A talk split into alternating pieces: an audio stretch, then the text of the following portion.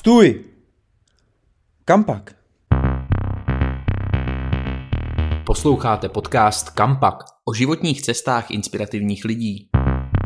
Tak ahoj, uh, vítá vás další díl podcastu Kampak. Je to Kampak, ne co potom, Tome. Uh, zdravíme naše diváky, tady Karel a Tom, čau. A dneska je tu s náma taky Lukáš Nechvátal. Lukáš je investigativec ze serveru investigace.cz. Doufám, že to říkám správně. Ahoj Lukáši, vítej. Ahoj Tomáši, říkáš to správně. Výborně. Tak já bych se hned na úvod chtěl zeptat, jelikož uh, tedy ty jsi ten investigativní novinář, jak se koukáš na to, když se o novinářích říká, že jsou takové ty hyeny, kteří jsou někým placení, aby přinášeli informace jenom s cílem někoho poškodit. Uh, jak, jak se na tohle koukáš? Nebo proč z tvého pohledu jsou na světě potřeba investigativní novináři? Tak uh, já začnu tou první částí otázky. Mě to samozřejmě jako mrzí na jednu stranu, protože teďka v poslední, dobu, poslední době se to jako ze zjevných důvodů říká i o nás. Ale jako vlastně to asi, asi chápu, protože zároveň si dovedu představit, uh, že tady jsou novináři, kteří jako píšou v úvozovkách na zakázku a uh, o lidech, uh, o kterých jako třeba nemají psát nehezky, tak o nich nepíšou nehezky mm. a, a, a, a obráceně. A pro mě to byla druhá část otázky. Proč jsou na světě potřeba investigativci? Jo, no, protože odkrývají věci, které často mají zůstat skryté a často to dělají teďka se trošku jako poklepu na své vlastní záda, ale často to dělají jako lépe a efektivněji než třeba policie nebo jako tajné služby. Mm-hmm. Díky tomu, že a například, že novináři tak nemají takové to, že musí být všechno zaprotokolováno. Mm. Když chci nějakou informaci ze zahraničí, tak musím napsat žádost, odeslat ji oficiální cestou a takhle. Ale my, jak my jsme součástí jako mezina, několika mezinárodních sítí novinářských, mm.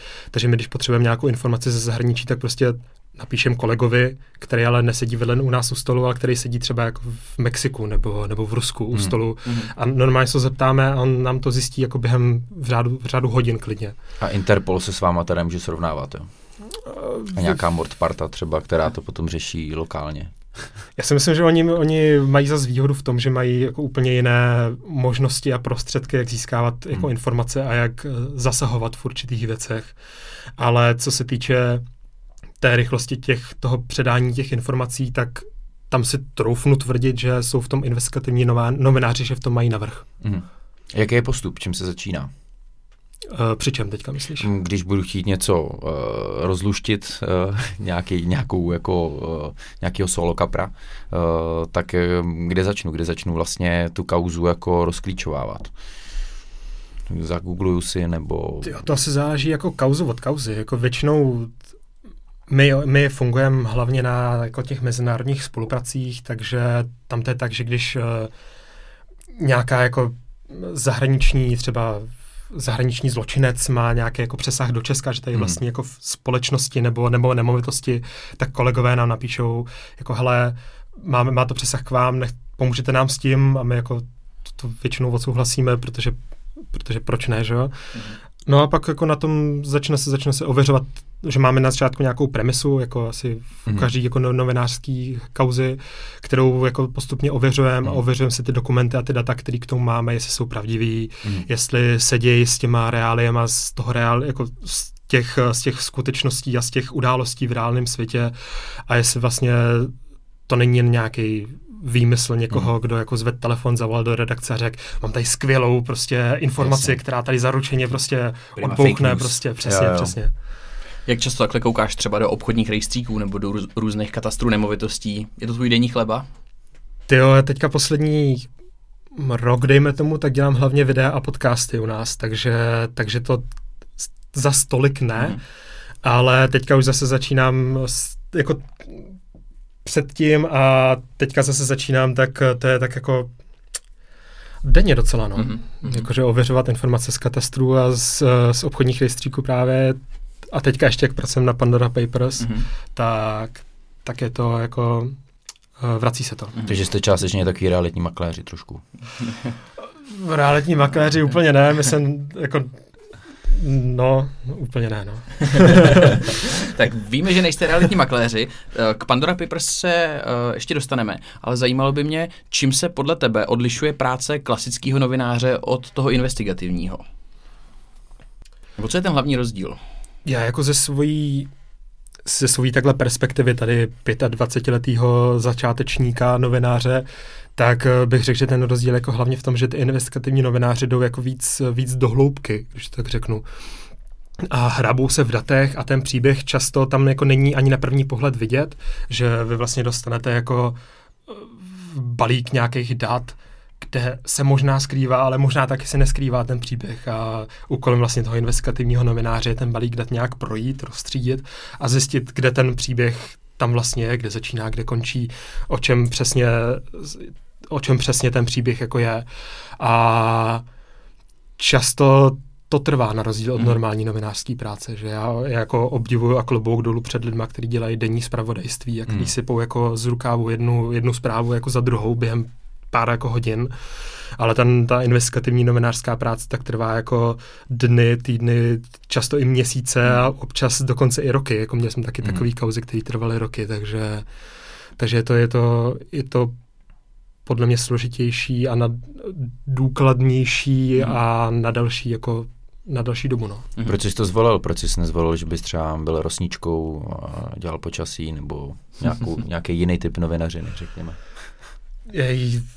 Já jsem původně vlastně chtěl být nějakou, asi neúplně rosničkou, ale jako, že jsem chtěl být, jako mým snem, když jsem šel studovat žurnalistiku, tak bylo, že jsem chtěl být vidět, že jsem chtěl mm. být v televizi reportér, který tam stojí na tom místě mm. a, a loučí se s tím, že jo, pro televizi něco jo, jo, Lukáš nechvátal, jo. tak to byl jako můj sen, ale postupně se to nějak přetransformovalo z toho, že z těch jako denních jako věcí, které musíš sypat na, na denní bázi jako prostě každý den čtyři hmm. storky hmm. různý hmm. a který jsou vlastně ve výsledku jenom nějaký přepisování zpráv od četky hmm. nebo překládání jako zpráv z ciziny a takhle, kde tam není jako moc předaná hodnota, tak jsem se nějak orientoval k tomu, že se mi začalo být bližší ten jako ten slow journalism, ten, který mm-hmm. vlastně potřeba tam na tom udělat nějakou práci, nějak to prostě si orešeršovat, vyzjistit všechno, ověřit, poskládat to dohromady mm-hmm. a... Trochu jako Láďa Hruška a jeho, eh, jestli padne chleba namazanou stranou, Pamatujete si to? to, to se nejsem jistý, jestli to nepřímě dělal velkou jako invest... ne, ne, to, to samozřejmě to bylo taky jako komický, ale on dělal jako vždycky investigativu do toho, jestli, jestli právě chleba padá na zem vždycky namazanou stranou. To bylo asi tak populární jako bába pod kořenem, myslím tehdy. Jo, nebo taková reportáž, jestli voda v zimě mrzne, že jo? Jo, to vodu se pamatuju, no. tak nevím, jestli tohle je úplně ten uh, správný příměr uh, k tvojí práci, ale každopádně zajímalo by mě, co podle tebe musí umět anebo dodržovat správný novinář? Ať už investigativní nebo zkrátka... Novinářský kodex? To jsou takové těžké otázky na tady juniorního investigativce. tak máš už nějakou několik letou zkušenost, jo, tak jenom jo. na základě tvojí zkušenosti. Nebo není to zkouška uh, z teoretických konceptů? Já doufám, že to nebude poslouchat někdo, u koho potom budu sedět u státnic. Uh, no, já si myslím, že by měly být uh, vlastně důsledný v tom ověřování informací a v tom uh, tvoření toho příběhu, aby a dávat si pozor na to, aby jako nepřebíral informace jenom proto, že zní senzačně a mohla by to být jako právě hmm. solo kaper nebo nějaká senzace, ale dát si ten dát si ten jako čas a ten prostor na to, aby jednak tu informaci dobře a poctivě ověřil, ale druhá mhm. taky, aby tu informaci tam dodal s nějakým jako kontextem a s nějakým jako backgroundem a pozadím toho, co co je k té situaci a k té jako informaci prezentovaný potřeba, aby to nevyznělo mm-hmm. jak prostě takový výkřik do tmy, který mm-hmm. je sice senzační, ale vlastně nedává třeba smysl. Já si myslím, že tohle bude každá komise u státnic ráda slyšet, mm. tuhle no, odpověď. Já si to ještě promyslím a možná to pustím předtím. Proč se vlastně říká solo kapr? Kapr nikdy není sám, ne? Tak třeba to je, protože vidět jako solo kapra je tak jako jo, tak jedinečný, jo, takhle že... vidět jako kapra o jedinýho samostatného, aha, aha, no vidíš, to je dobrý. Hele Lukáši, co je na tvojí práci investigativce nejtěžší? Hmm, vlastně kromě asi hledání příběhů tam, kde často ani nejsou třeba, mm. tak pro mě třeba osobně bylo docela těžký um, jako ty, ty dopady toho, mm-hmm. uh, toho, těch našich témat a toho, o čem jako píšeme a o čem informujeme lidi jako na, jednak na oběti těch jako zločinů, když to tak řeknu, mm. ale druhá taky jako na společnost. Takže vlastně uh, já tím, jak už se tomu věnuju jako pár, pár let, tak uh, tak jako tomu rozumím, proč je jako praní peněz špatně a proč hmm. je špatně, že někdo má jako offshoreovou společnost, díky který není zjistitelný, jako kdo za ní stojí a olivá se tam jako peníze a takhle. Ale vlastně ten svět a ty témata jsou tak komplexní, že, že se to jako těžko jednoduše předává a jednoduše vysvětluje. No.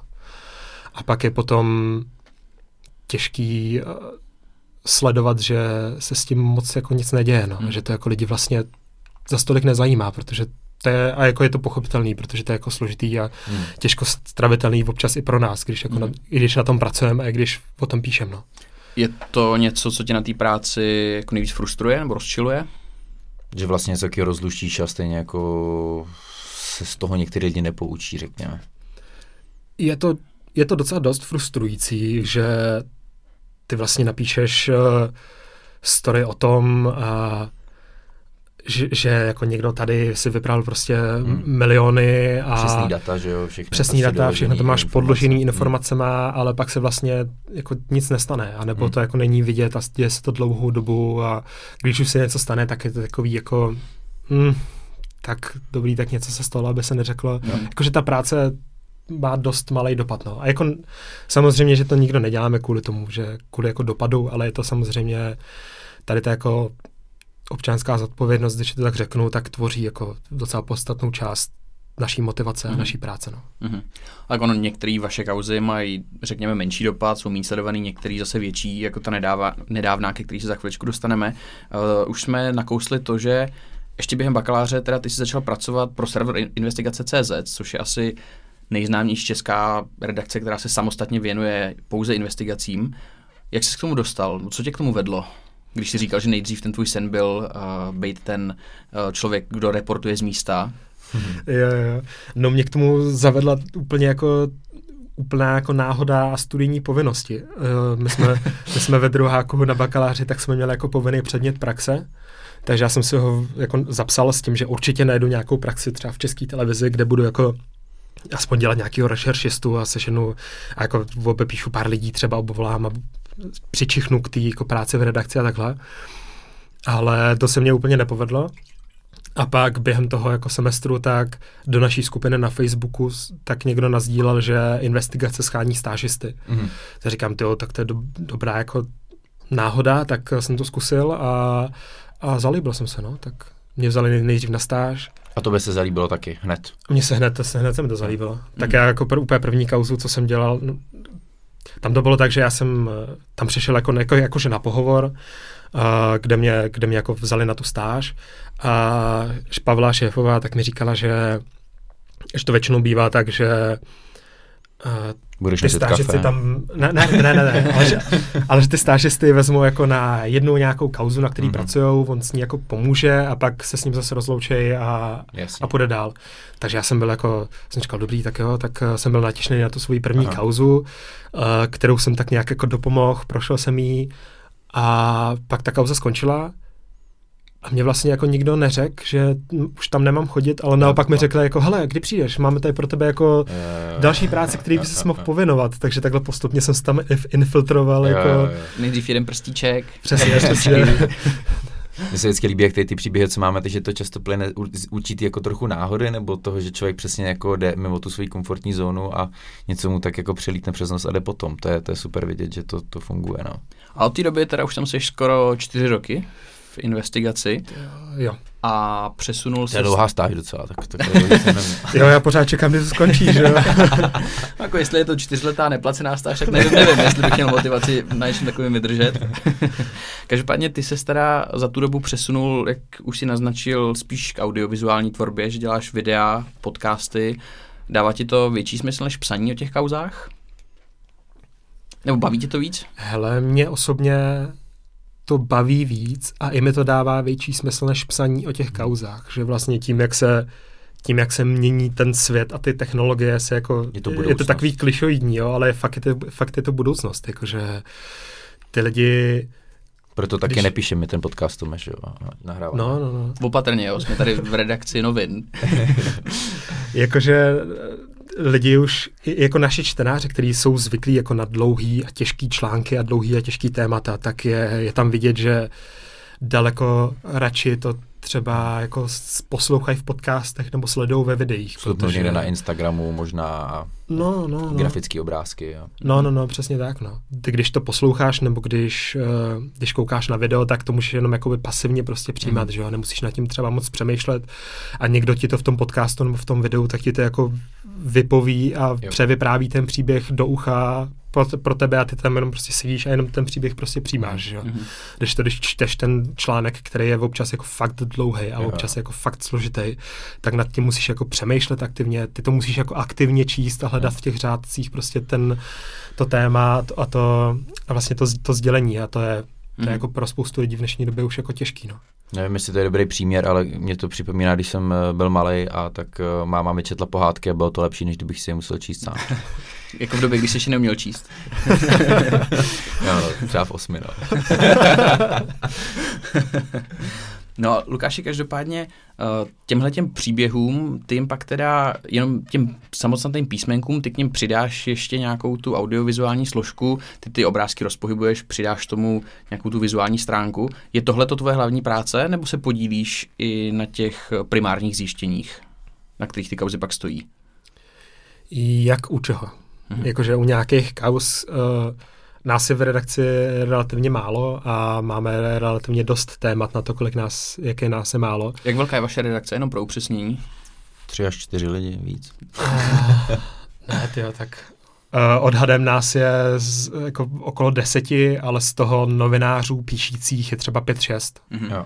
Mhm. Takže my ka- každý pracujeme na něčem, každý pracuje jako na, na vlastní kauze a takže já jako třeba občas pomůžu někomu s něčím, s, jako s nějakou částí toho jeho, jeho příběhu, občas dělám jako sám vlastní příběh a občas prostě jenom vezmu ten příběh, co napsal někdo jiný a vytvořil a jenom k němu prostě, jak Zrežíruje. říkáš, přesně jak, jak říkáš, přidám obrázky, přidám k němu zvuk a, Mhm. a prodám ho těm lidem jako jinou formou, no. Mhm, mhm, mhm, Jasně. Před více než měsícem, na začátku října, eh, se do českého veřejného prostoru dostala kauza Pandora Papers, která poměrně hodně rezonuje ještě doteď. Co máte proti Andreji Babišovi? Jako myslíš, eh, kromě dat, kterými jsme měli podpořenou tu kauzu? Taky, ano. Eh, Jinak jako vlast vůbec nic. Eh, My k němu jako k správní novináři máme naprosto neutrální postoj. A jenom prostě data tam hovoří jako jasně. Mhm. My jsme popsali ten příběh a vlastně my, my, jsme, my jsme to neudělali, že jo? My jsme jakoby si ne, neprohnali skoro 400 milionů přes britský panecký ostrovy, Spojené státy, Monako, Mhm. až jako do nemovitostí ve Francii. Počkej, že to jo? bylo jsme- takhle komplexní? Jo, Já myslím, jo. že to bylo, že se našly nějaký účtenky za šperky z Pandory pro Moniku. Pandora Proto Pandora Papers. Ale Tak, taky už jsem to slyšel, ale Jo? takovýhle vysle... Jo, jo, jo.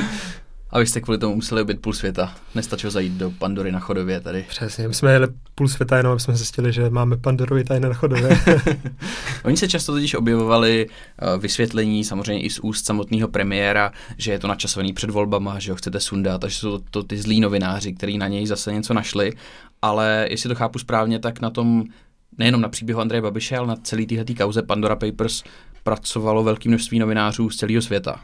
Je to tak, pracovalo na ní vlastně přes 600 novinářů z celého světa. Byla to další jako by takhle velká mezinárodní kauza, jako třeba Panama Papers před Mhm. pěti rokama. Mhm. A to načasování jako Jo, co si budem, bylo to jako nešťastný načasování, pět dní před volbama, ale musel se na něm shodnout jako přes 600 novinářů z celého světa, což jako shodnout se jenom u nás v redakci, kde na den jako novinářů 5-6, tak je jako docela nadlidský úkol na to se shodnout jako v 600, Hmm. v 600 jako s lidma z celého světa prostě, tak jako bylo to nešťastný, ale, ale nešlo to moc udělat jinak, no. jak dlouhá to byla kauza? Jako konkrétně tak ten příběh Andreje Babiše, tak uh, my jsme na něm začali dělat někde jako ze začátku letošního roku, Aha. ale na té kauze jako na, na Pandora Papers obecně se Mhm. pracuje už jako několik, několik let. No. Mhm. Ale pak se v nich eh, objevil, objevil náš premiér, tak uh, jsme do toho byli přizvaní taky díky tomu mm. a nějak průběžně prostě od začátku roku na tom jsme pracovali a dávali dohromady dokumenty a tak. No. Jak se mezi sebou zvládne koordinovat několik stovek novinářů? Já jsem slyšel už nějaký předchozí rozhovor právě s vaší eh, šéfkou, s Pavlou Holcovou, která to vysvětlovala, že... Používají WhatsApp. Jo. to, musíš, to by musela být skvělá skupina, to bych chtěl vidět někdy. Jo. to asi jo. ne, ona jako vysvětlovala, že, že je to rozdělení na jednotlivé segmenty té práce, ale jaká třeba byla tvoje role v tomhle jak, jak ty se skoordinoval s těma kolegy v zahraničí?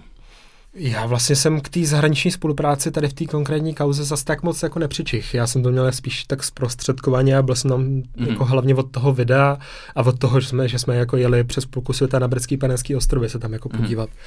Ale je to, je to přesně jak, jak je to přesně jak říkáš, že říkala Pavla, že tam nikdy není jako nějaký jako obří kol po Zoomu, kde je prostě 600 novinářů najednou, který se tam snaží na něčem domluvit, ale je to rozdělený jako po jednotlivých jako oblastech světových a potom po jednotlivých jako kauzách a po mhm. jednotlivých příbězích, které tam jsou. Takže zatímco tam bylo přes 600 novinářů, tak na jedné té kauze mohlo pracovat třeba 10 nebo mm. klidně jako 5, jenom záleží, jak moc velká to byla, jak moc velký příběh to zrovna byl a kam mm. až to jako sahalo. A to, že jste se potom rozhodli tam vyjet, jo, počasí nebo... Jako... Já jsem vlastně zaznamenal tvoje vysvětlení, že nejdřív jsi to nadhodil jako vtip, že by se tam chtěl podívat. Jo, jo. A ono to klaplo. My, když jsme zjistili, že vlastně ta síť Andreje Babiše sahala až na britský panenský ostrově, tak já jsem tak jako zase na den nadhodil, to je zajímavý, to by bylo dobrý, kdyby to tam jako někdo jel natočit, že jo, mrk, mrk. Jo. někdo třeba pro nás dělá videa, že jo, no. No a po měsíci třeba přišla Pavla a No tak uh, jsme vyjednali tady peníze, tak si sežení letenky a ubytování a hmm. prostě pojedeš na britský panenský ostrovy. Tak já jako wow, dobrý, tak... To vlastně nejlepší vtip, který jsi povedl v životě, ne? Jo, to byl nejlepší vtip mýho života. Proč jste se rozhodli se tam vydat? Jenom kvůli tomu počasí, nebo že i doopravdy byste tam chtěli získat nějaké informace? Ne, ne, ne, bylo to i doopravdy, že jsme tam chtěli získat nějaké informace. Jako, ta kauza jako taková je zajímavá už sama o sobě, ale jakmile ty na ty místa vyjedeš a popíšeš, jak to tam vypadá a jak to tam funguje, tak najednou to dostává úplně jiný rozměr, hmm. než jenom prostě příběh napsaný od od počítače. O datech. O, no, přesně tak, příběh o datech napsaných od počítače. Najednou tam máš jako nějaký třeba reportážní prvky z toho, že jsi na těch místech, vidíš, vidíš tam, popisuješ atmosféru toho, že že prostě si tam, Babiš si zakládal míst, firmu v místě, kde prostě jsou jako krásné pláže a hmm. maličký baráčky, kde by si jako neřekl, že hmm. by tam jako mohly sídlit firmy a jako dostává to najednou úplně jiný, úplně jiný rozměr ten příběh. Hmm. Eh, ve vašem podcastu Odposlech ty už si trochu vysvětloval, jak, eh, jakou dohru nakonec tahle ta vaše cesta na britský panenský ostrovy měla, ale je taky možný, že někdo z našich posluchačů eh, tohle to nezaznamenal. Mohl bys nám krátce přiblížit, proč už do konce života budeš na blacklistu na britských panenských ostrovech? Vlastně všechno to začalo tím, že my předtím, než jsme tam jeli, tak třeba měsíc, měsíc a plus předtím, tak Eh, já jsem obepsal pár lidí na ostrově s tím, že tam v tady tom termínu tam jedem, že jsem novinář, píšu často o britských panenských ostrovech eh, s tím, že je to místo, kde se přesně často perou peníze, jak dokazují mezinárodní novinářské kauzy, kde často, kde jako ty firmy uh, místní tak umožňují jako skorumpovaným státníkům ulejvat z pronevěřený fondy a, a tak dále. A že by mě vlastně zajímal jejich názor a jejich pohled na věc. Eh, že by mě zajímalo, co říkají na to, že celý svět si jakoby o nich myslí, že, mm. že se tam děje něco špatného prostě, že mm. jsou na takovém jako pomyslném blacklistu těch daňových rájů, jestli mají nějaký výhled do, do budoucna, že jak by tohle chtěli změnit a vlastně vlastně, že bych chtěl znát jako i tu, tu druhou stranu mince. Trošku. Jako to by asi bylo na nich, jestli by se hmm. očistili nebo ne, ale chtěl bych jako jim taky nabídnout, mm. přesně, chtěl bych jim jako dát tu příležitost, nabídnout prostor se nějak vyjádřit k tomu mm. a tak. A tím se asi neuved moc dobře. Je to úplně asi nezaujalo. Jako asi, nabídka. já teďka, když jsem nad tím potom zpětně přemýšlel, tak ten mail jsem asi mohl jako napsat nějak jako slušnějc a... Třeba jedu surfovat a... A, a, a zrovna, když už tam budu surfovat. ne, jako, že jsem to mohl napsat jako slušnějc a míň jako méně takových věcí, jako že se přesně perou peníze a takhle. Mm-hmm. Ale jako v tu dobu mě to ještě nenapadlo, že by to mm-hmm. mohlo být jako tak vážný, no. A... a to si zjistil až když si tam přiletěl, že se jich to opravdu dotklo. Jo, takhle, on ti neodpověděl, jakože... No že mě, to... já jsem napsal jo, čtyřem, nebo na čtyři na pět míst, mm-hmm. z čehož jako tři místa mi neodpověděli vůbec, mm-hmm. čtvrtý místo mě, mě odkázalo na pátý místo, že to mm-hmm. vyřizují oni a to pátý místo mi jenom napsal, mi odepsalo hrozně nás těší váš zájem, ale, ale ne. Jo, jo. Tak jsem si říkal, dobrý, tak, eh, tak nic se nepovedlo domluvit dopředu, tak eh, tam prostě přijedeme, budeme klepat na dveře jo, jo. s kamerou, zkoušet jako rozhovory takhle jako... Jako pošťák Ondra. Přesně tak, přesně tak. jak, jak ho zastihnout a to. Nevíme, jestli ten člověk žije, ale jdeme hledat. no a vlastně se stalo se to, že jsme přiletěli do země, prošli jsme všema jako tam procedurama předtím, hmm. že jsme museli zažádat o povolení ke vstupu, teďka jako kvůli covidu speciálně. Hmm. Z, vyplnili jsme jako spoustu formulářů s tím, že nic nepašujeme a co děláme, kde budeme bydlet a takhle. No a když jsme přišli na okýnku imigračního úředníka, já jsem byl vlastně se svojí dívkou Nikolou, mm. dívkou a kolegyní, tak nejdřív přišla jako na řadu ona, tak mu dal, podala pás a formuláře, který, který jsme potřebovali. On to zkontroloval, naskenoval pás, všechno v pořádku, dala razítka, podali to, usmál se, mm-hmm. přeji hezký pobyt. Pak jsem mu dal já svůj pás a své dokumenty, on se to, si to prohlídnul, naskenoval ten pás a najednou jako, tak jako zvážnil a říkal jako, má, máte ještě, máte ještě jeden pas tady Aha. sebou? A já jsem jako cestoval se dvěma, pas, se dvěma pasama, protože jednou ukončila platnost, tak jsem si šel zařídit ještě novej. Tak říkám jako jasně, mám ještě ten starý, který ale nepoužívám, který mám s sebou jako pro jistotu, protože jsme na ně kupovali letenky. Podal jsem mu ten starý pas, on ho naskenoval a jakmile ho naskenoval, tak najednou úplně spozornil, zvážnil, všechno zbalil, všechny ty papíry a dokumenty, formuláře zbalil a říká jako, dobře, tak ten proces skončí teďka tady, vy si tamhle běžte sednout a počkejte. A říkám, to, co, co se jako děje, udělal jsem něco špatně, nebo ne, ne, ne, tamhle si běžte sednout a čekejte. Říkám, dobrý, tak eh, jsme si tam šli sednout, seděli jsme tam hodinu, hodinu a půl, během kterého jsme jako nemohli ani napsat jako domů, ani rodičům, ani kolegům, že se nám to komplikuje. Hmm. Nemohli jsme napsat ani našemu jako hostiteli, který na nás už jako od příletu čekal před tou, hmm. před tou letištní halou. Jsme jak ve filmu Terminál trošku. No, no jako nemohli jsme vůbec nic, prostě jsme mohli jenom sedět, sedět a, a vlastně čekat na to, na to co, se, co se tam, hmm. co se bude dít. No. A měl si podezření už tu dobu, že jako něco, něco je v nepořádku a... Jako já jsem tušil, že něco bude v nepořádku, protože... vzali ti pas. mě, mě, vzali mi pas všechny, jako oba pasy mi zabavili všechny dokumenty a, a nechtěli se mnou mluvit a tak se nás tak jako koukali a tak jako podezřívali, občas odcházeli do hmm. kanclu svýho si tam zatelefonovat, ale netušil jsem moc co, no, jako říkal jsem si, jako, že já jsem měl v batohu flašku rumu z Dominikánské republiky, který jsem ve domu našel, tak jsem si říkal, Ty že jsem měl třeba procvít, nebo... Jo, jo takhle. Nebo to pašování alkoholu třeba. No, no právě, jestli, jestli to není třeba pašování alkoholu, nebo jo, jako, jo, jo. co jsem udělal prostě jako špatně, no. Ale pak vlastně po asi hodině a, a půl, tak si mě zavolali zpátky k tomu pultíku, zeptali se mě jako, co jsem tam přijel dělat, tak hmm. říkám, hmm. jako na dovolenou, hmm. ještě jsem to napsal do toho formuláře, tam říká, tak eh, dovolte mi, abych vám poradil, co, jako, co děláte za povolání. Tak říkám, jsem novinář, máte mm-hmm. to v mhm. tom formuláři tady. A on je, no a co jste tady chtěl teda dělat ty dny? Tak říkám, prostě dovolená, válet se na pláži, pofotit si, potočit si něco, jako kouknout se tady do muzeí na, na, na ty ostrovy a takhle, což jako vlastně byla pravda, že jo? Že my jsme tam částečně byli jen na dovolenou a částečně ta naše práce byla v tom nafotit a natočit místa, kde měl Babiš firmu a místa, hmm. kde se tam zakládají firmy.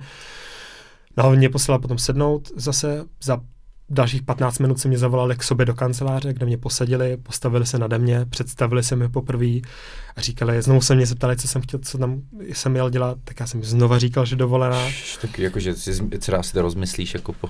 No, jako asi čekali, jestli, jestli, jestli povolím nebo ne. No, ale pak na to, na to konto mi potom řekli, že že to je sice jako hezký, že jim tvrdím, že dovolená, ale že jejich investigativní složky na ostrově zjistili, že jsem před příjezdem jako obepisoval pár lidí a žádali o rozhovor. Mm. A že tím pádem podle jako jejich nadřízených a podle místní vlády jsem tam přijel pracovat a měl bych mít nějaký pracovní povolení, který já nemám a tím mm. pádem mě nemůžou pustit do země, protože nemám pracovní povolení. Ale vy jste tam nakonec přesto nějakou dobu zůstali a to teda kvůli tomu, že byla zrovna tropická bouře a vy Je, jste je. stejně nemohli odletět. Jo, je to tak. A jak se vám tam nakonec dařilo fungovat ty zhruba tři dny, co jste tam byli? Mě tam teda pustili nakonec. Mě tam pustili, protože mě, mě řekli vlastně, já jsem se zkoušel nějak jako odvolat nebo, nebo se promluvit s jejich nadřízenýma nebo tak něco, hmm. tak nic z toho, jako na nic z toho nereagovali. Prostě bylo rozhodnuto, oni s tím nemůžou nic dělat a musím jako prvním nejbližším možným letem opustit zase zemi. Hmm. Jenže problém byl v tom, že my jsme přiletěli v sobotu, v neděli tam měla být tropická bouře, takže bylo letiště zavřený a první nejbližší možný let, který teda taky jsme komplikovaně museli ještě domluvat dalších jako 5-6 hodin, tak letěl až v úterý. Takže my jsme vlastně, jsme přiletěli v sobotu odpoledne a odletět jsme mohli až v úterý odpoledne.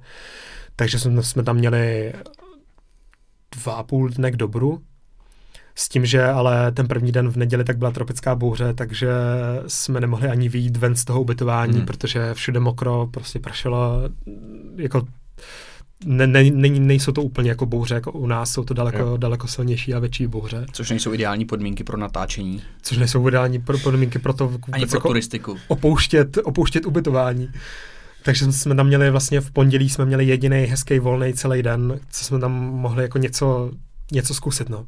Takže jsme využili příležitosti, protože jsme museli eh, mít eh, PCR test na kvůli další destinaci, kam jsme potom letěli, tak nás ten náš hostitel nás odvez na PCR test a když nás tam vysazoval, tak říkal, hele, já si něco potřebuji zařídit, až skončíte, tak mi zavolejte a vás zase vyzvednu.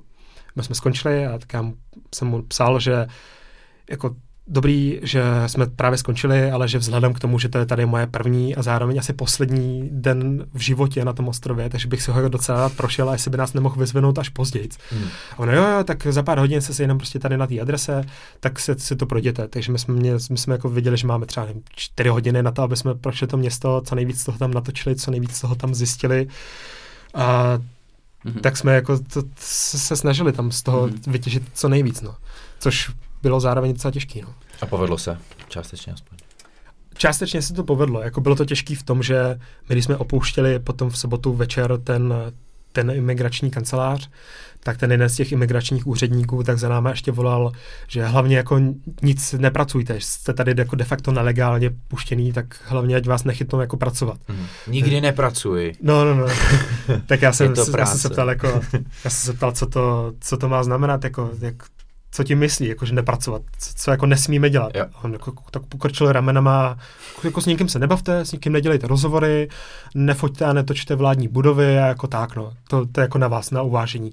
Říkám, dobrý, no, takže jsme tam jsme tam potom, když jsme chodili po městě, tak se docela těžko hledali nějaký budovy a nějaký lidi, když jsme vlastně se báli docela se ho kohokoliv zeptat Mm. Na cestu a, a těžko se dělali rozhovory, když jsme nemohli dělat rozhovory, no. takže, takže tady ta část té práce Hmm. úplně padla, no. Hmm. ale podařilo se nám aspoň podle map zhruba, Myslíš, že vás někdo sledoval, třeba tajný agent? no oni nám říkali, že nás budou sledovat, Mhm. když, když, když jsme se loučili. Měli na vás nasazený drony nebo tak něco. A to naštěstí, to buď ne, nebo jsme si toho nevšimli. Mhm. ale, ale pak jsme se dozvěděli, že zatím jsme chodili po městě, tak k tomu našemu hostiteli tak volal ten imigrační úředník jeden a, a ptal se ho, jako, jako je, už byli na tom PCR Jo. testu a on, jo, jo, no a teďka máte někde u sebe, nebo co dělají teďka, máte to? Pracujou. No, a on, on nás naštěstí klil a říkal, že tam jsme s ním, jako, Jo, jo, jo, že jsme jo. tam vedle něj zrovna, Mhm. takže to nás jako docela, docela zachránilo, že jsme měli, že jsme měli jako s- fakt skvělýho hostitele tam. Mhm. Že v tomhle ohledu vám pomohl a Jo, vám se jo. mezi tím povedlo teda něco málo natočit. Něco málo aspoň. Jasně. Takže teď už tam nesmíš jezdit nikdy. Já, když jsem, když jsem potom opouštěl tu zemi, tak za náma se přišel ještě ten jeden eh, úředník rozloučit Mhm.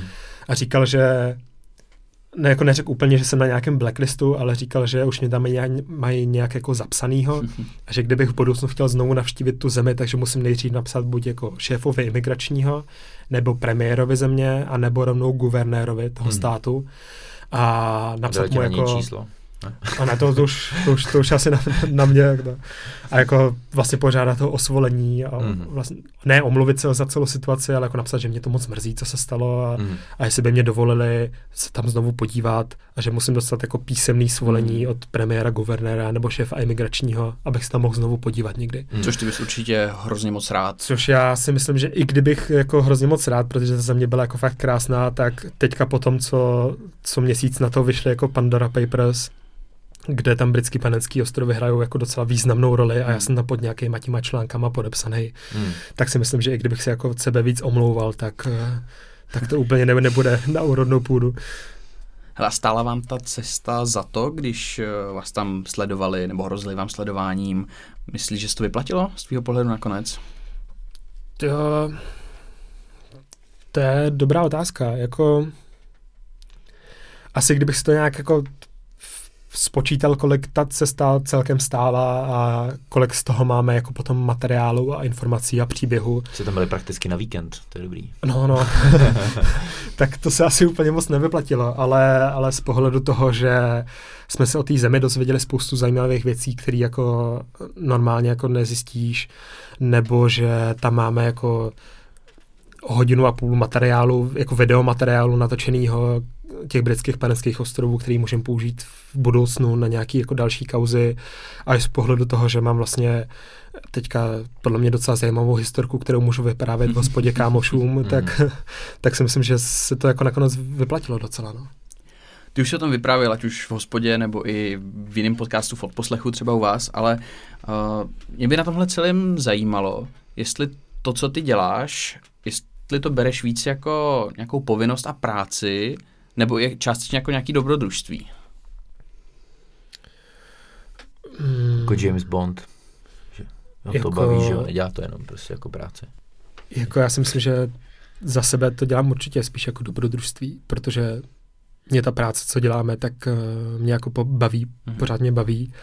A není to úplně právě nudná jako kancelářská práce, hmm. kde sedíš 8 hodin za počítačem, ráno si tam odklepneš, večer si tam jako eh, odklepneš a jdeš, jdeš zase domů, že jo?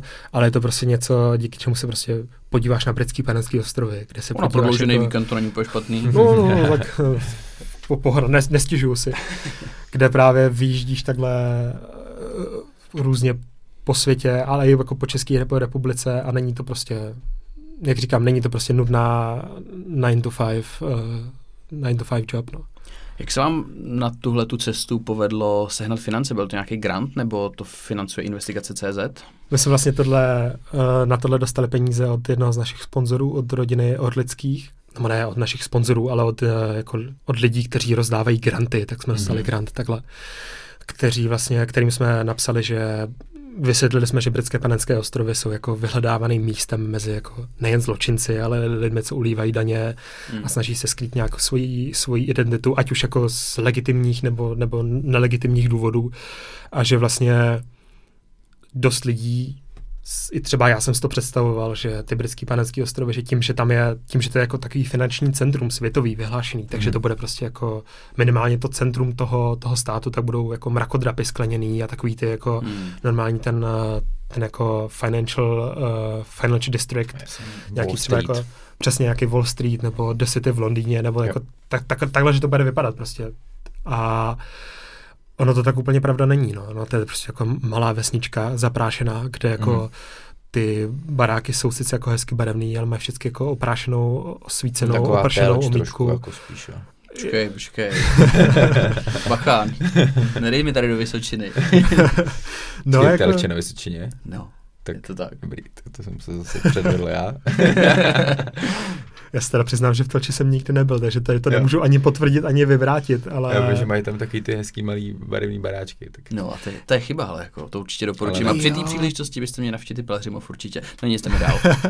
Taková malá suvka tady cestovatelská. Ano, ano, ano, tam mají taky hezký baráčky na náměstí. Ale ne teda vysoký proskelný mrakodrapy. Ty tam tak určitě nejsou. Ale v Pelhřimově taky určitě nesídlí sta tisíce firem na prázdných skořápkách tak to až, až teda na, ty, na ten nepoměr firm, tak to vlastně docela sedí podle vašich popisů. No. Vlastně, jako malá vesnička, pár baráků, nejvyšší tam má čtyři patra, mm. což je jako nic na to, že tam sídlí jako 400 tisíc firm teďka a ještě před pár rokama, tak tam bylo jako půl milionu aktivních firm zaregistrovaných. Míváš někdy strach kvůli tomu, co děláš? I třeba na základě téhle své poslední zkušenosti z Karibiku? Mm, ani ne já si myslím, že já osobně v té redakci a co se týče té tý mojí práce nedělám nic tak jako tak jako kontroverzního hmm. nebo jako rejpavýho nebo tak, za co bych se jako musel bát, že by tam byly nějaký nějaký jako uh, Nějaký neblahý dopady. Nějaký, nějaký, jo, přesně tak, nějaký neblahý dopady.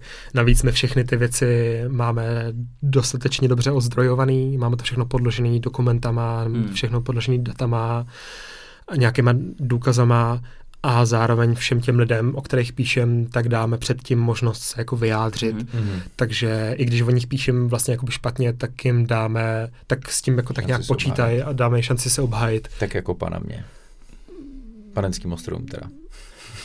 Jo, jo, přesně tak. Jo. No. I když tam to nebylo jako vyslyšeno, ale tak to, hmm. už, to už jako není náš se, problém. Jo. Nebojíš se, že, že, že ti na dveře zaklape prostě šéf imigračního úřadu. Ty jako... Teď jsi mě trošku nahodoval, abych to řekl. Je pravda, že když jsi mluvil o tom, že vždycky dáte prostor někomu, aby se vyjádřil, tak eh, to i u pana premiéra zůstalo nevyslyšeno, že tam ho vaše kolegyně Hana Čápová naháněla několikrát a snažila se s ním mluvit a poskytnout mu ten prostor, ať už na tiskových konferencích, kde vůbec třeba nedostala slovo. A nebo vy, a stejně jako někteří další novináři, jste třeba ani nebyli vpuštění do, do toho sálu, to byli kolegové z Francie nebo, nebo z BBC, že už jen tím, že jste na té kauze pracovali, jste se dostali asi v nemilost a tak trochu na blacklist i pana premiéra, že ten vám to slovo vůbec nechtěl dát.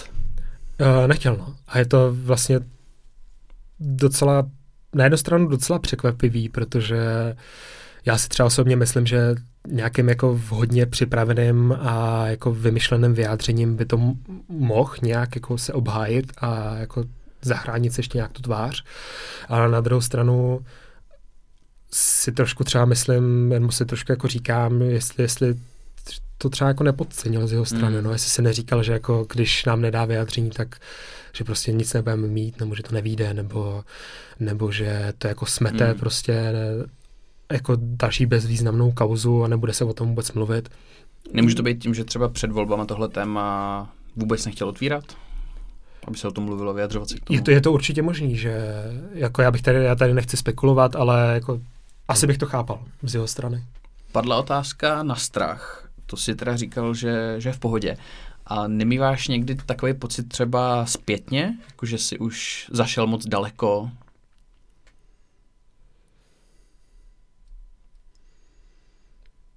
Ty, co přemýšlím, tak, tak jsem někdy takový pocit úplně neměl. Spíš mm-hmm. to bylo jako takový adrenalin, jako mm-hmm. že dělám něco třeba mm-hmm. trošku nebezpečného, nebo trošku jako, za, ne zakázaného, ale trošku jako něco, co, mm-hmm. co normálně nedělám a je to, je to jako napínavý prostě a tak, no. Mm-hmm. Ale někdy, někdy úplně strach, jako nikdy jsem se nebál, že by mi za tu práci, kterou dělám, něco mělo hrozit, mm-hmm. ať už jako fyzicky, nebo nějak jako reputačně, nebo, mm-hmm. nebo finančně třeba, Jasně. nebo tak. Kde pro tebe leží nějaká taková ta hranice, za kterou už by si nebyl ochotný jít pro zjištění nějaký informace třeba? Třeba paparaci u ně, někoho v bazénu nebo tak něco. Jako, jako asi bych, uh, tyjo, za kterou hranice, za kterou bych už nešel, jo? Není. Jako já jsem, se, já jsem se k ní ještě díky bohu nedostal, ale myslím si, že by to bylo nějaký jako jako fyzický nebo psychický nátlak na něco, nebo mm-hmm. jako snažit se jako podvodem vylákat nějakou informaci, nebo se pro dobrý záběr dostat někam, kde se dostat někam, kde je to jako zakázaný vstup třeba, mm-hmm. nebo no, mm-hmm. odemknout si dve, nebo jako šperhákem si odemknout dveře, nebo já si to představuji teďka jako v bojku, jo, ale, ale jako ně, něco takového. Asi, asi bych neporušil zákon pro to, abych měl nějakou Jasně. perfektní informaci. Takže v tvojí dosavadní kariéře se ti nestalo, nebo nebyl si v situaci, kdyby si třeba zvažoval, do jaký míry se ti ještě vyplatí v tom pokračovat, nebo naopak už toho nechat? Hmm, jednou, když, jednou se mi, to, se mi to stalo, a to když jsme psali o a, nebo takhle, jsme točili video o Pilsen Steel, což byla plzeňská fabrika, kterou před lety jako koupili nějak rusové a nějak jako z, údajně ji vytunelovali a tam ze, z nějakých víc, více jak 600 zaměstnanců, tak tam zbylo jako 20 a ostatní, na ostatní už neměli peníze, tak je pustili domů na, na jako placený volno nebo tak. Tak my jsme o tom jako dělali, to byla jedna z našich, z našich kaus a s kamarádem jsme tam o tom točili video a měli jsme tam domluvenou schůzku s paní, která tam, která tam pracovala, která byla vedoucí odboru. Mm-hmm. A my jsme tam za ní šli do toho areálu a nemohli jsme ji tam najít, ale když jsme tam byli, tak jsme se tam natočili jako to, jak to tam vypadá v tom, mm. v tom areálu prostě, to, jak to vypadá, jak vypadají ty, ty opuštěný tam stroje mm. a ty rozpadající se budovy, které se, se rozpadají jenom proto, že tam prostě nejsou peníze, protože to někdo jako z toho vylil ven zas. A tak tam jsem si už říkal, jako, že jestli tam jestli už třeba jako nejsem trošku zahranou tím, že vnikám do nějakého objektu, který je vlastně jako ohraničený nějakou zdí a nějakým jako plotem a takhle, ale, ale nakonec... A tak byste tam vlastně byli na pozvání, nebo měli jste tam domluvenou zkoušku v tom objektu? To už se nepamatuju, ale mm. asi jo. Mm-hmm. Ale jakože je pravda, že jsme nějak se prosmíkli kolem závory a, mm-hmm. a to. Ale jakože pak nás tam chytil vrátnej, tak eh, jsem mu říkal, co, co tam dělám, nechal jsem mu tam na sebe číslo a kontakt a, a jako bylo to v pohodě. Mm-hmm. S tím pak nebyl problém zpětně už? Mm, zpětně jsme s ním neměli nikdy problém, ale jinak jsem, kromě tady, tý, tady toho jednoho jako zaškobrtnutí mm-hmm. asi, tak si neuvědomuji nic. Mm-hmm. Ta kauza Pandora Papers byla hodně sledovaná, hodně mediálně propíraná, um, hodně se o tom mluvilo. Kromě toho si pracoval ale i na různých dalších případech, jako jste teď zmínil třeba to Pilsen Steel. Jaký další kauzy ještě považuješ za takový nejzajímavější, který si rozkrýval nebo na kterých si pracoval? Andrej Babiš junior. Ty, na, tom, na, to, na to jsme na to jsme nedělali, díky bohu, ale ale ty jo, Vlastně asi prv, třeba klidně jako první kauza, na který jsem kde pracoval v investigaci, ještě jako stážista, mm-hmm. jako mhm. na té první jako fakt jako poctivý stáži. To byla ta, po který si neodešel. To byla ta, po který jsem neodešel. Jsi čekal, že už budeš dávno pryč, že jsem zůstal. prostě jsem tam znovu zazvonil a oni, no, tak, tak jo, tak dobře, tak pojď.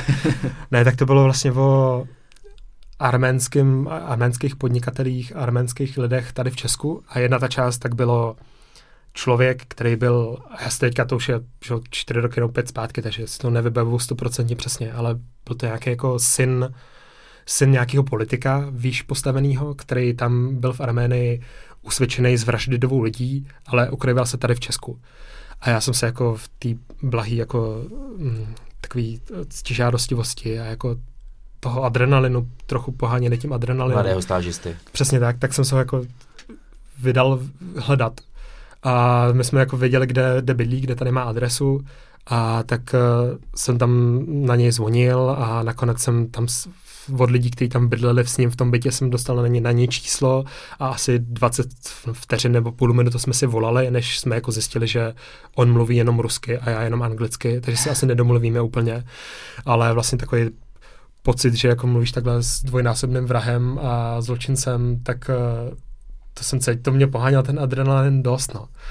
A potom eh, tak eh, za mě asi potom nejzajímavější kauza, na který jsem pracoval v investigaci, tak bylo, mělo to jako, kry, ne krycí název, ale mělo to jako jméno, jmenovalo se to továrna na podvody a bylo to o, úplně ve zkratce v ukrajinském call centru, kde volali lidem a nabízeli jim investice jako nejčastěji do kryptoměn, ale různě i jako do akcí mm. nějakých nadnárodních společností, do do obilí, tam myslím, že byly i případy prostě všemožný nejrůznější investice, ale problém byl v tom, že ty investice jako byly fiktivní, nereální. Hmm. A tak t- oni z těch lidí jenom vytahli peníze na takový ty vstupní poplatky, že, že, že oni byli vlastně, oni se vydávali za jako asistenty toho, toho, těch invest, toho investování, takže jim řekli jako, já teď, teď, teďka s tebou budu investovat, takže mi pošle prostě 250 euro jako vstupní ten, vstupní hmm. investici a my to tady rozmnožíme. A pak na nějakým speciální, jako, nějaký speciální jako konzoli nebo nějaký webovce, tak koukali, jak, ty, jak jim tam rostou ty, rostou ty vsazený peníze, nebo ty investované peníze a ten, jako tě, ten člověk je taky pozbuzoval přes ten telefon, jakože to je, to, to je dobrý, tak když mi tady ještě naleješ prostě dalších tisíc euro, tak to bude jako, tak vyděláš víc mm-hmm. a, a to. No ale pro, ne, ty lidi, co investovali, tak narazili potom v tu chvíli, když si ty peníze chtěli vybrat. Jasně, si to tam viděli na nějaký Si to tam viděli, ale, jako, ale to bylo hmm. prostě jako de facto hra vytvořená ve webovém prohlížeči, takže když si to chtěli vybrat, tak najednou to byl jako problém a museli najednou zaplatit třeba poplatky jako za převod měny, poplatky za výběr, poplatky jako za, mm. za nějaký jako eh, papírování a mhm. takhle. A takhle ty podvodníci takhle vybírali pod, poplatky do té doby, než si ten podvedený uvědomil, že mm. to, to vlastně není reálný. No. Většinou to bylo ve chvíli, kdy do toho na, ty lidi nalili už jako mm. třeba jako stovky tisíc korun. Mm. Prostě. Cítíš se trochu jako Sherlock Holmes, když tady ty věci jako rozkrýváš? Hm. Uh, vlastně jo. Mm-hmm. Vlastně jo, to bylo, to je vlastně další věc z věcí, co mám, co mám tady na té práci rád, že, že to je taková jako zároveň trochu i detektivní práce, mm-hmm. takže si plním další ze svých dětských snů, když jsem mm-hmm. jako četl detektivky pro děti a představoval jsem si, že jsem v té partě a mm-hmm. řeším případy. Tak. A četl jsi si sám nebo tě četla máma jako pohádky? A já si myslím, že nejdřív máma a pak, když jsem se naučil číst těch, těch osmi zhruba, tak... Nepouštěla ti pohádkový podcast ještě o tom. a to, to ještě ne, no. Jak to nakonec dopadlo s těmahle kauzama, ať už s těmi Arménci, nebo s touhletou továrnou na peníze?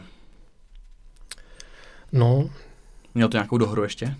Ty jsi říkal, že některé ty věci, že vlastně o nich napíšete, ale potom ne vždycky přesně. Moc ne, no.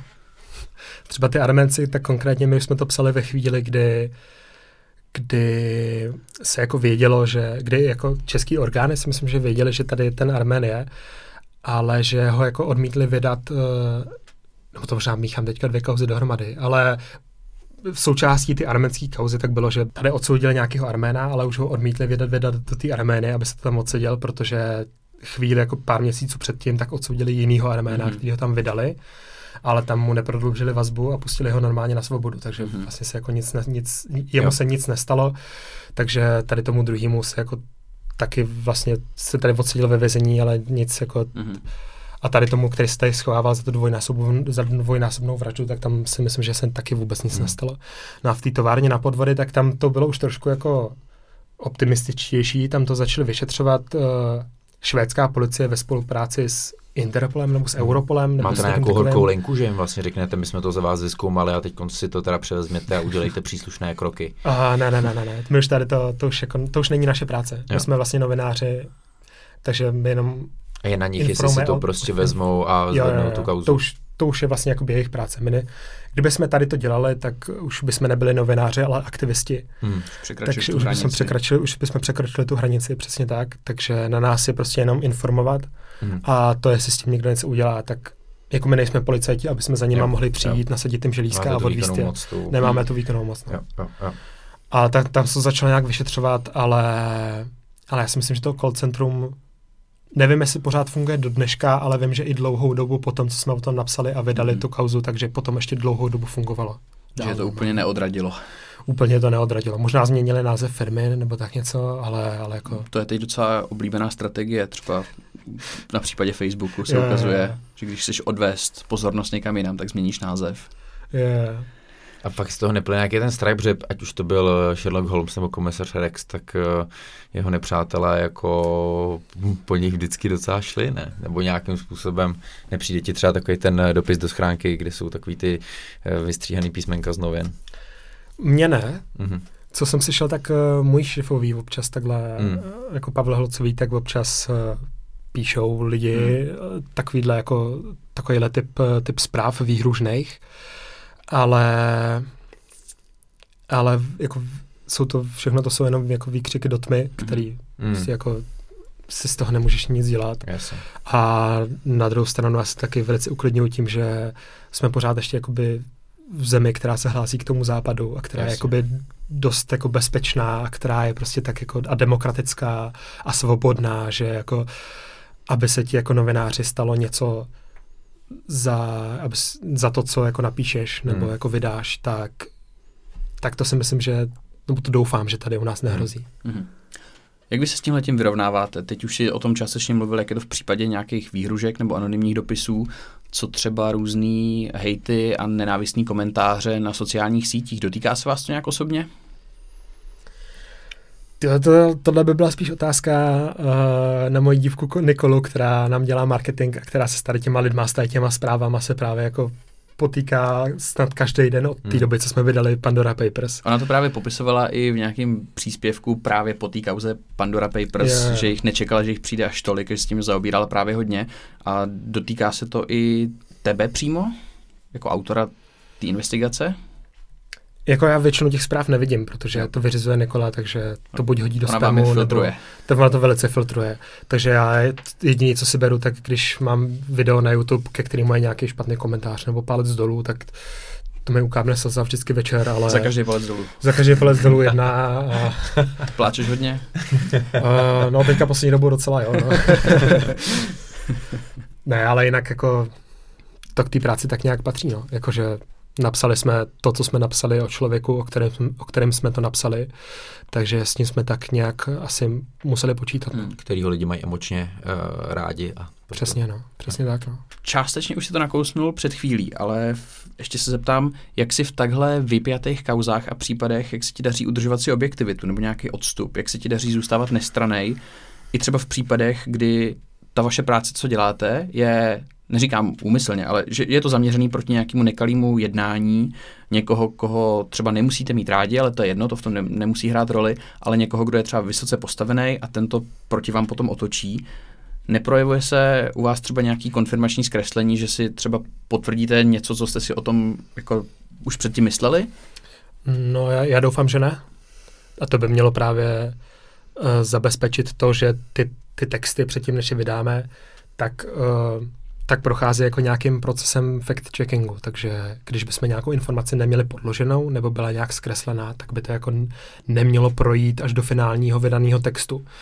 Neříkám, že se to třeba nestane, to nevím. Mm-hmm. Neříkám, že, ne, neříkám ani, že se to stává, jo. Mm-hmm. Nevím. Je možný, že se to samozřejmě stane. Jako jsme, jsme lidi, nejsme, nejsme, nejsme stroje, že jo. Ale, ale snažíme se právě do, do toho nedávat emoce, popisovat prostě jenom jako fakta tak, jak jsou a podložit ty fakta dokumentama a datama a důkazama, mm. aby to prostě bylo jako neprůstřelný. No. Mm. A není bolestivý, že dneska ten fact-checking je, je takový jako dávaný na stranu, že, že, že řekněme, že fake news mají podobnou hodnotu jako nějak jako fakticky ověřená zpráva, že přesně když ty napíšeš něco fakt jako fakticky podloženého, tak někdo ti řekne, ale můj názor je, že to jako je takhle a já ty fakta nepotřebuju. Je to, je to těžký a je to trochu zoufalý, no, hmm. ale... To je ta frustrace z té vaší práce? Je to taky část té frustrace, no, ale jako že někdo Taková něco řekne, a... prohlásí a ty vlastně musíš dělat. Já jsem koukala na jednu uh, právě taky investigativní novinářku, která to komentovala, takže uh, že to jako by ti někdo jako čůral na chodník a ty to furt musíš jako uklízet a uklízet tím, že vlastně děláš ten fact checking a vlastně vysvětluješ jako a on zase čůrá na ten chodník a zase a zase říká, že to tak není a ty zase prostě a je to degradující právě, že vlastně ty, ty někomu furt musíš jako do blba vysvětlovat, že ty, že ty fakta tam jsou a Jo, tak my jsme to třeba teďka hodně cítili a hodně zažívali s tím, s tím Andrejem Babišem, když jsme vydali tu kauzu, tak my jsme ji vydali v neděli a večer před volbama a hned potom tak bylo jako několik, eh, několik debat těch lídrů stran předvolebních. A on v, a samozřejmě pochopitelně v každé té debatě tak se na to ptali a v každé té debatě na to přišla řeč. Mm. A takže a on tam jako samozřejmě neříkal o nás pravdy a zkresloval ty informace a a vlastně, nebo zamlčoval části těch informací. A my jsme právě dělali tady to přesně, jak, jak říkáš, tak jsme potom vydávali články, kde jsme ty jeho tvrzení jsme jako podkládali těma našima faktama hmm. a těma našima dokumentama a uváděli jsme jako na pravou míru. Takže jako já jako tomu přesně rozumím a je to trošku zoufalý i v tom, že jako on to řekne, že jo, v debatě na televizi, kde to sledují jako tisíce lidí hmm. a my si potom tu reakci napíšeme na náš tady web, který čte jako pár jednotek tisíc lidí, takže jakoby ten nepoměr těch lidí, kteří slyší tu jenom informaci od něj, kde to jako všechno schodí a zkreslí, takže to vlastně nezní, nezní tak špatně, je jako docela šílen, šílený. No. Mě to právě děsí, jako kdyby mě prohlašoval, že Karel je modrý s červenýma puntíkama, abych musel jako dokazovat eh, fotit se a posílat. Říkám, hele, podívejte, modrá to není, tohle je jako světle oranžová a puntíky taky nemám. Je to, je to fakt jako degradující. No. Co když měl neštovice zrovna v té době? No tak, ještě modrej. Nevím, co bych mohl jako modrej. Lukáši, eh, mě by ještě zajímalo, lidi dost často čtou investigaci tak jako detektivky. Mají to spojený s nějakou kriminalitou, rádi se, eh, neříkám pobavěj, ale rádi si přečtou tyhle ty příběhy s jistým prvkem napětí. A ty informace berou nejenom proto, že tam je nějaký zajímavý a nový zjištění, ale i třeba kvůli jistému dramatu. Vnímáte to taky tak, když uh, pracujete na nějakých případech, že nejenom, že přinášíte ty informace, ale že i, že i prodáváte ty příběhy, že vyprávíte nějaký drama? Uh, kterým jako zaujmete to publikum? Jako jo, jasně, jako logicky ten příběh musí být čtivej a musí být uh, jako napsaný tak, aby to nebylo jenom jako hele, tady jsou prostě data, které říkají tohle, ale potřebuješ tam dostat i nějaký ten jako tom, jak se tomu říká v novinařině, to HLP, že ten hluboký lidský příběh, aby ty lidi pochopili, že jim to, se to třeba může stát i jim, že to jim to jako, nebo že se to mohlo stát blízko nich třeba, nebo tak. Tak je tam tu emoční rovinu možná u nich. Uh, no, no, no, no, jako, jako jo, ale ne, ne primárně, že bychom chtěli hrát na emoce, Jasně. ale že jako třeba úplně příklad, psali jsme v březnu, nebo na jaře letošního roku jsme psala kolegyně o, o náhradním výživným pro matky. A, a jakože ve chvíli, kdyby jsem napsal, hele, tady prostě tahle ta firma, která nabízí tady ty jako, tady ty jako praktiky s výživným, které nejsou úplně košer, tak by to bylo sice jako, jako by tě to zasáhlo, mm. ale daleko víc tě zasáhne, když tam budeš mít jako pár těch matek, který, kterým se to jako fakt stalo a který to nějak jako negativně Jasně. ovlivnilo a který ti jako k tomu můžou říct jako tyho, to bylo fakt hrozný, jako využila jsem to, ale jako z těch vymá, vymožených peněz jsem vydělala prostě jenom jako 5%, protože jako poplatky a exekutor si vzal jako spoustu mm. a najednou ten příběh tam nejenom ten příběh má jako nějaký ten, ten lidský prvek, který ti to jako zličtí a přiblíží víc tobě jako čtenáři a je ti bližší a líp si ti čte a rozumíš mu víc a tak no. Jasně, eh, na takovou veselější notu na závěr, jaký byl třeba tvůj nejzábavnější zážitek z tvý pracovní kariéry? Nemluvím teda konkrétně o tomhle karibském HLPčku, co vás potkalo nedávno v létě, Zaznamenal jsem nedávno, že třeba někdo vás vytípnul s tím, že musí končit, že si zrovna objednává oběd. Jo, jo, to tak. se stalo kolegům, ale, ale to bylo, to bylo, Potkal... to bylo zajímavý skončení rozhovoru. Potkal tebe někdy něco podobně zábavného? Jo, přemýšlím. Jo, nemyslej si, že voláš z Voltu třeba takhle, když jim... Ty jim voláš, ty jim vlastně cold calleš trošku, ne? To jako občas je jako mm, jenom prostě prozváníš. Je to součástí toho. Jako jak to myslíš? Že prostě jim zavoláš, dostaneš jako číslo a zavoláš jim a chceš vlastně vyjádření. No, jasně. Jo, jo, jo. Není to jako, že by si nějak avizoval jako... Jo. Nebo máš vůbec nějaký zábavný zážitky z tvý práce, nebo většina je spíš jako rešeršování dat a frustrace, která ti úplně tak Jako velká část, velká část té práce je rešeršování dat, jo, ale přemýšlím na nějakou zábavnou historkou kterou bych jako vytípnul. Já vím, že ten Karibik jako jen tak něco nepřebije teď. Ten Karibik to jako byl velice, velice zábavný. A tak můžeme tady hodit jednu, jednu přímo z toho Karibiku, jestli, jestli to nevadí, jestli jsme o něm nemluvili moc teda. Pojď do toho jako v, v tu chvíli teda to moc zábavný nebylo, ale teďka zpětně, tak, eh, tak se tím velice bavím, že my jsme, my jsme odlítali potom z těch britských panenských ostrovů, tak já jsem neměl ani jeden pas, protože mě oba dva zabavili.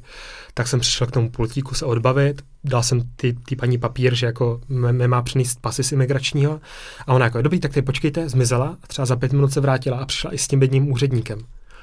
A ten úředník úplně s vážnou tváří přišel, postavil se vedle mě, tak jako se pěl ruce, ani se na mě nepodíval, prostě stál vedle mě se sepětejma rukama a, ptal se na mě. Jak. So, how was it? Že, jaký, jaký to bylo? Úplně vážně.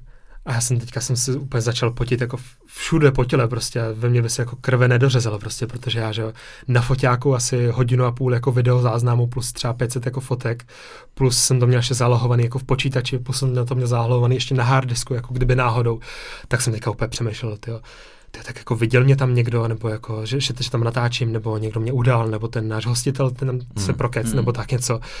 Tak jsem tak jako zkusil jako good? a on v tu chvíli se mi rozesmál, plácnul mě po rameno a vidíš, tak já jsem ti to říkal, že jsme jako dobrá země. tak tady jako všecko, jako tak příště, příště to trošku jako vychytej líp, jo, ale, ale tak jsem rád, že si u nás líbilo a už byl jako milý, přátelský, pokecali jsme a rozlouč, po, po, jako popřel nám hezkou cestu a odešel, ale v tu chvíli, kdy se mě zeptal, jako jaký to bylo, já jsem přemýšlel, jsem ptá na tu práci, nebo jako... Kolik se toho natočilo? Kolik jsem to natočil? Fakt jako hmm. v tu chvíli to nebylo vtipný, ale teďka zpětně, tak... Už se tím bavíš. Tak ty, se tím velice ty, bavím. Ten pas ti vrátili nakonec? Vrátili mi nakonec jo. oba dva, ale, ale až, až v letadle, abych náhodou jo, jo. nenaskočil do jiného letadla když třeba. Jsi, jo, když jsi přijel do Česka, byl tam Zeman na letišti, tak uh, se zeptal, kde máte pasy a... Ty jsi měl oba. Ty jsi měl oba. A já jsem říkal, tady, tady. Na to jsem právě jaký čas, to mě docela zajímalo, jako jak bys to řešil, kdyby se zvracel z Karibiku a neměl si u sebe žádný ten pas, ještě navíc s transitem v nějaký jiný zemi, to, si, to by asi mohlo být docela problematický. By... Ale to úplně, to, na tím jsem úplně nepřemýšlel, protože mě, mě řekli, že mi ho vrátí jako v letadle. Jasně.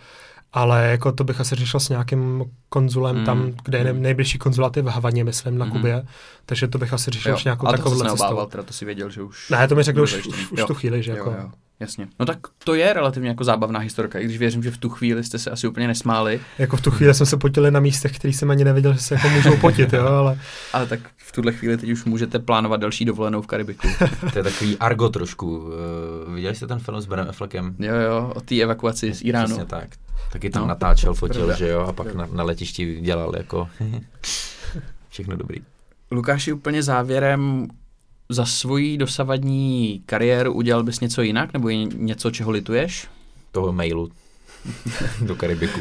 Ty, já jsem nad tím hodně přemýšlel a jsem se o tom bavil s kolegama, ale paradoxně toho mailu vůbec nelituju, protože když si představím, že bych nikomu nenapsal, přijel tam do té země jako turista, jako na dovolenou vyloženě, a pak bych tam začal klepat na dveře a ptát se lidí na věci, tak si myslím, že by to nesli jako daleko hůř, než když Hmm. jsem se takhle ohlásil předem Jo. a už tam se mnou počítali, no. Jakože ani nechci přemýšlet, jako co, co jaký by z toho potom byly důsledky, Hmm. kdyby, kdyby mě takhle vyhmátli, že tam jakoby pracuju, i když tam jsem jako na dovolený, no. Že na druhou, na jednu, jako ve výsledku to bylo velice dobře, že jsem jim napsal a že se mnou počítali dopředu. Ale jako v kariéře, co bych udělal jinak, já si myslím, že jedinou věc, co bych mohl udělat jinak, je, že bych se mohl těm videím a tomu všemu začít věnovat dřív, než, než vlastně skoro na konci studií a, a na konci, a jakože když už jsem pracoval, no. Budeš něco jako Johnny Harris? To je takový, je, jmenuje se tak ten týpek, co dělá Borders? No, on Tak- tak dělá právě pro Vox, pro Vox a dělá takové jako investigativní... znám. Investigativní No, tak to je, to je jako... Točí videa čistě právě a vybírá se víc jeden jako kauzy. ten a... z mých vzorů docela Jo, takhle jo, těch, jo, z jo. toho videopohledu, Jo. akorát teda nevím, jak se jmenuje, no, ale, Ale dobrý. ale právě on má výborný videa, já ho jako hrozně Aha. moc obdivuju, no. Ale jakože právě kdybych s těma videama začal dřív a začal bych se zaměřovat i jako na jiné věci, než jenom čistě na natáčení a stříhání Hmm. videí, čímž myslím jako nějaký grafiky, 3D, 3D nějaký jako objekty, vizualizace a takhle, tak si myslím, že teďka by, bych se jako bych na tom byl daleko líp, co se týče jako svojí rychlosti, Mhm. produktivity, technického zpracování a kvalitativního zpracování těch věcí a tak. No. On říkal, že než se dostal do Voxu, kam hrozně chtěl, on vystudoval mezinárodní vztahy, takže uh, dělal prostě pro různé filmy, kde mu umožnili jako jakýmkoliv způsobem natáčet videa, že dělal prostě pro nějakou jako realitku nebo architektonickou firmu, kde jim přesně nějaký motion graphics a prostě se pořád propracovával k tomu jako svým snu. Tak uvidíme, jestli taky nebudeš někdy natáčet nějaký videa pro různé firmy a propracovávat se dál. No a um, co to znamená teda, kam pak chtěl bys být spíš teda uh, jako Johnny Harris, nebo jako Josef Klíma, nebo záhady, záhady Lukáše Nechvátala. Jako v tomhle směru asi bych se spí- přikláněl spíš tomu Johnu, Johnnymu Harrisovi, Harrisovi, protože jako novinařina je skvělý povolání, je to jako důležitý a potřebný povolání Mhm. a já jsem rád, že jsem si ji vybral. Ale zároveň eh, si občas říkám, že mi chybí taková ta dravost, kterou novináři mají a kterou jako musí mít, aby, aby dělali jako dobrý věci a do, dobrý jako Mhm. kauzy. Takže spíš by mě bavilo dělat eh, dělat nějaké jakoby klidnější věci, ale, ale jako určitě bych rád zůstal u videí, no. Mhm. A jestli to posunu na nějaký nadnárodní level po vzoru, po vzoru tady Johnny Harrise někam Jo. do Voxu nebo tak. Jsem teď koukal, jestli se jmenuje Johnny Harris, jmenuje se Johnny Harris, mám to správně. Výborně. No tak jo, tak my budeme do budoucna držet palce. Moc krát děkujeme za rozhovor, ať se daří. Já děkuji za pozvání a mějte se hezky. Tak jo. Tak to byl eh, zase Karel a Tom. O tom, co potom. Podcast Kampak nahráváme ve studiu N v redakci Deníku N, kde se rodí nezávislá žurnalistika. Podpořte ji i vy.